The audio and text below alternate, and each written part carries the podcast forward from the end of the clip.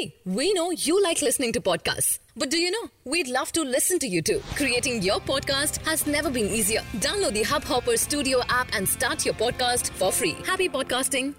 नमस्कार दोस्तों hub hopper में आपका स्वागत है हब हॉपर इंटरनेट पर कंटेंट के लिए सबसे बड़ी मोबाइल एप्लीकेशन है आज की देश और दुनिया की प्रमुख खबरें कुछ इस प्रकार हैं एक फरवरी से ई कॉमर्स में एफडीआई रूल्स लागू हो गए हैं। ई कॉमर्स कंपनियों द्वारा ग्राहकों को मिलने वाली कई सुविधाओं पर संकट के बादल मंडराने लगे हैं।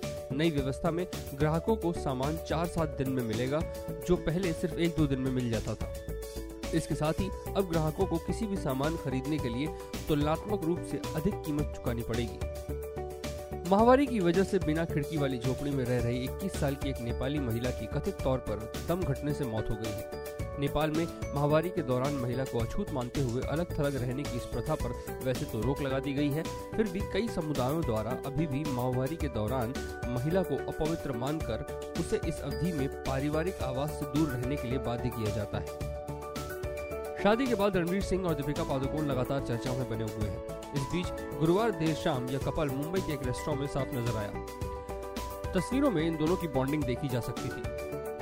इस मौके पर रणवीर दीपिका का हाथ थामे हुए कुछ इस अंदाज में नज़र आए। रणवीर सिंह जो अपने उत्साह और जोश के लिए जाने जाते हैं और इन दिनों सिम्बा की ज़बरदस्त कामयाबी के बाद वो रंग में नज़र आ रहे हैं। दीपिका पादुकोण भी इस मौके पर बेहद खुश नज़र आई।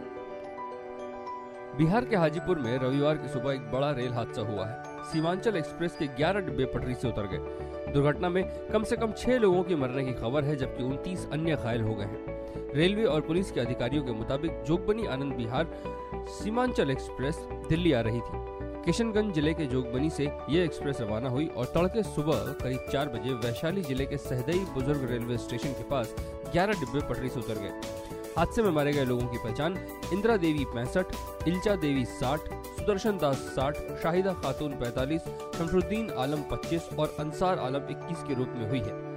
सरकारी रेलवे पुलिस, जीआरपी ने बताया कि हादसे में 29 लोग घायल हुए हैं, जिन इनमें से दो को गंभीर और 27 को अन्य को हल्की चोटें आई हैं। प्राथमिक उपचार के बाद घायलों को मुजफ्फरपुर और पटना रेफर कर दिया गया है। न्यूजीलैंड के खिलाफ सीरीज़ में पाँचवें और अंतिम वनडे मैच में 90 रनों की उपयोगी पारी खेलकर भारत की जीत में अहम भूमिका निभाने वाले अंबाती रायडू को मैन ऑफ़ द मैच चुना गया है। मैच के बाद रायडू ने बताया कि जब भारतीय टीम मात्र 18 रन के स्कोर पर अपने चार अहम विकेट गंवा चुकी थी तो उन्होंने बाद में बल्लेबाजों के साथ मिलकर क्या रणनीति बनाई?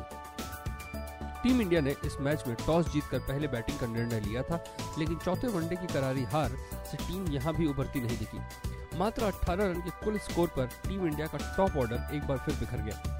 रोहित शर्मा दो, शिखर धवन छह, शुभन गिल सात और महेंद्र सिंह धोनी एक समेत चार बल्लेबाज महज दस ओवर में ही पवेलियन लौट चुके थे।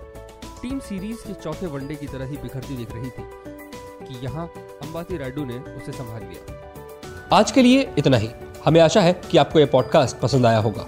आज के विषय पर अगर आपके कुछ विचार हैं तो हमें ज़रूर बताएँ। और अगर आप हमें रोज़ाना सुनना चाहते हैं तो सब्सक्राइब बटन दबाएँ। आपको ये पॉडकास्ट अच्छा लगा तो कृपया हब हॉपर मोबाइल एप्लीकेशन को अभी डाउनलोड करें। हम हैं हब हॉपर आपकी सभी पसंदीदा विषय और भाषाओं में पॉडकास्ट के लिए भारत का सबसे बड़ा प्लेटफॉर्म